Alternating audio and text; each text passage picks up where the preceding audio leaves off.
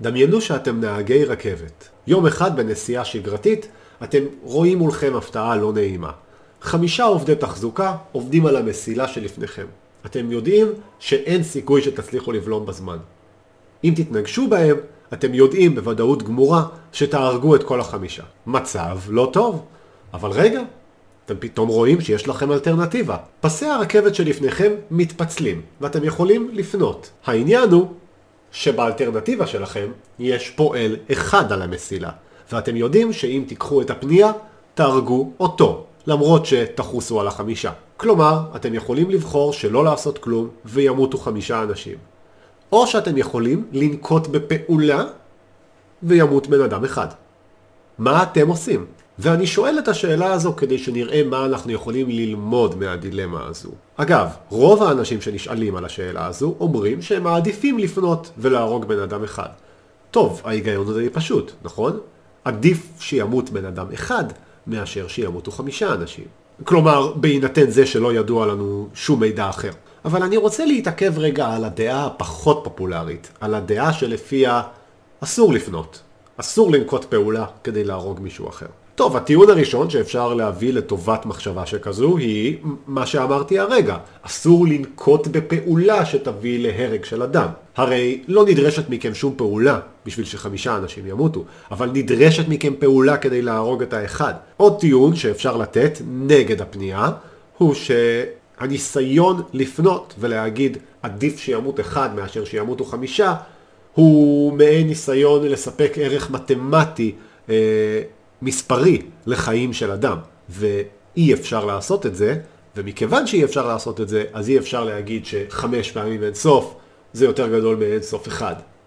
או משהו כזה. אולי אפשר גם להעלות פה איזשהו טיעון של uh, התערבות בטבע. כלומר, הנסיבות הטבעיות היו אלו שהביאו את הרכבת לדרוס חמישה אנשים, ומי אנחנו שנתערב ונחליט שבעצם לא נדרוס חמישה אנשים, אלא נדרוס איש אחד. גישה כזו כמובן תטען שעצם זה שחמישה אנשים הולכים למות, זה לא באשמתכם, זה בגלל רצף של עניינים שאתם לא שלטתם בהם. ועכשיו אם תפנו זה כן בשליטה שלכם ולכן זה לא בסדר. אבל כמו שאמרתי, רובכם בטח בעד לפנות. וכאן לכם יהיה מה לענות לטיעונים האלה, נכון? למשל, אתם תגידו, גם אם מדובר באסון טבע או במשהו טבעי לחלוטין, לי יש את האפשרות לקחת את הפנייה ולהפוך את זה לפחות גרוע. למה שלא אעשה את זה? טוב, בואו נרד לעומק העניין, ונשנה טיפה את הסיפור. אתם כבר לא הנהגים של הרכבת. אתם עומדים על גשר והמסילה עוברת מתחתיכם. אתם רואים את הרכבת דוהרת לעבר חמשת הפועלים. אבל על הגשר, לידכם, יש איש שמן מאוד.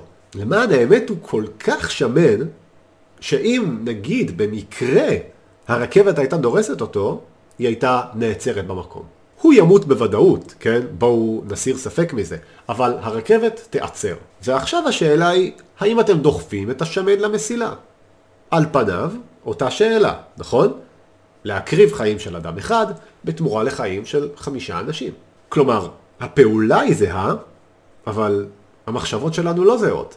כי הרבה מאלו שהיו בעד לקחת את הפנייה, עכשיו פתאום כבר לא בעד לדחוף את האדם השמן. למה? בואו נחשוב. הרי כמו שכבר אמרתי, על פניו אותה דילמה בדיוק. האם אני מקריב אדם אחד כדי להציל חמישה? בדיוק אותו דבר כמו קודם. אולי ההבדל הוא במקצוע של הנדרסים?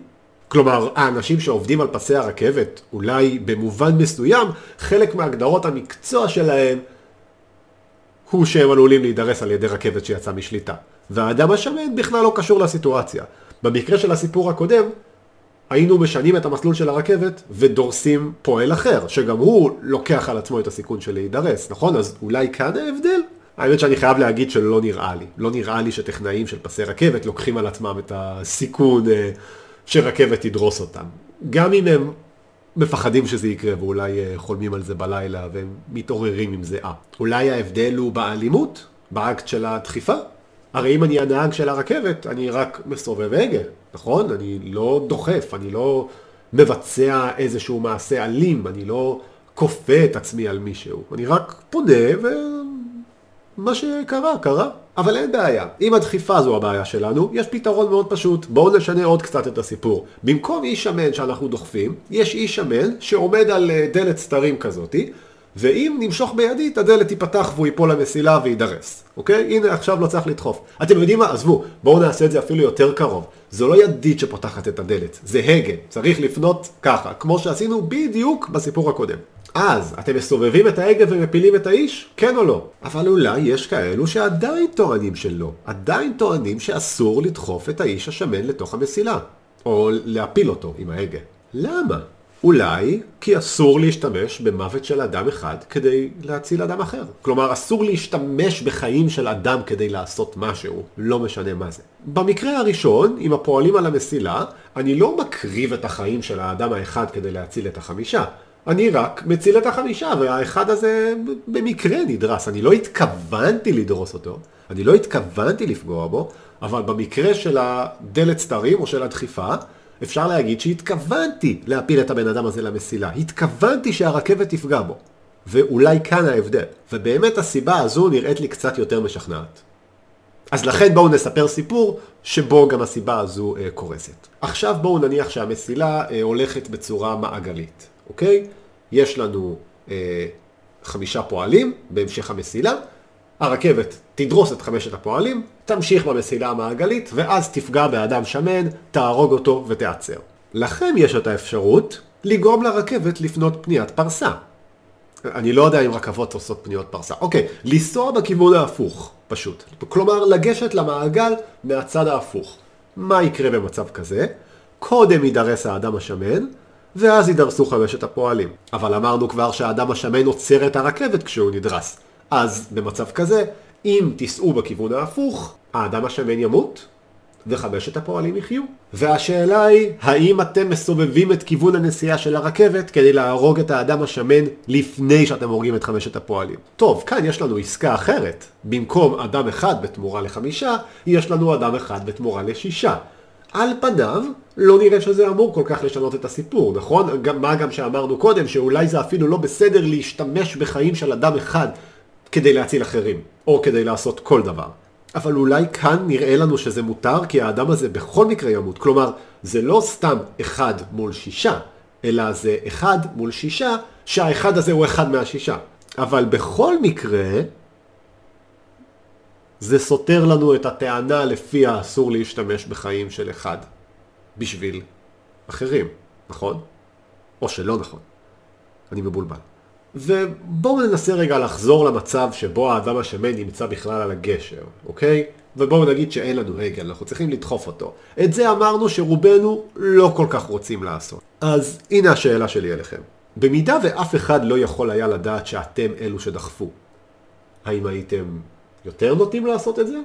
פחות נוטים לעשות את זה? במידה ולא הייתם מקבלים קרדיט על זה שהצלתם אף אחד? או במידה ואף אחד לא היה מצביע עליכם עם אצבע מאשימה על רצח של אותו אדם שמן? ובואו ניתן שינוי אחרון לסיפור.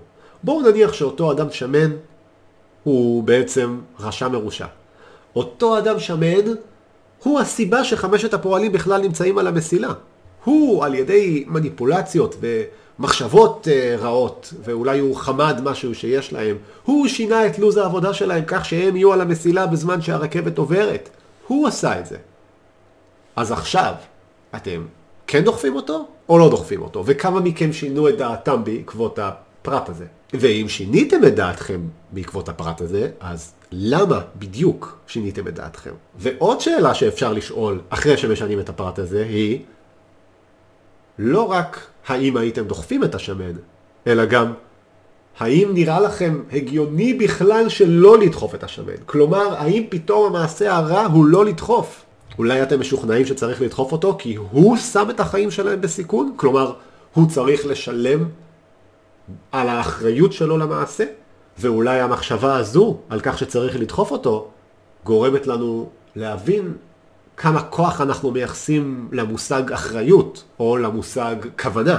בכל מקרה, למה אנחנו עושים את כל הדבר הזה בכלל? כי אני רוצה להבין למה ראוי לעשות משהו ולמה לא ראוי לעשות משהו, אבל לא בערך, בדיוק. כלומר, בדיוק איפה עובר הקו שבו כל פעולה לגיטימית או לא לגיטימית. אם אני חושב שמותר לפנות אבל אסור לדחוף, אני חייב להסביר בדיוק למה, נכון? כי התוצאות הן זהות, אז מה שונה? תסבירו לי.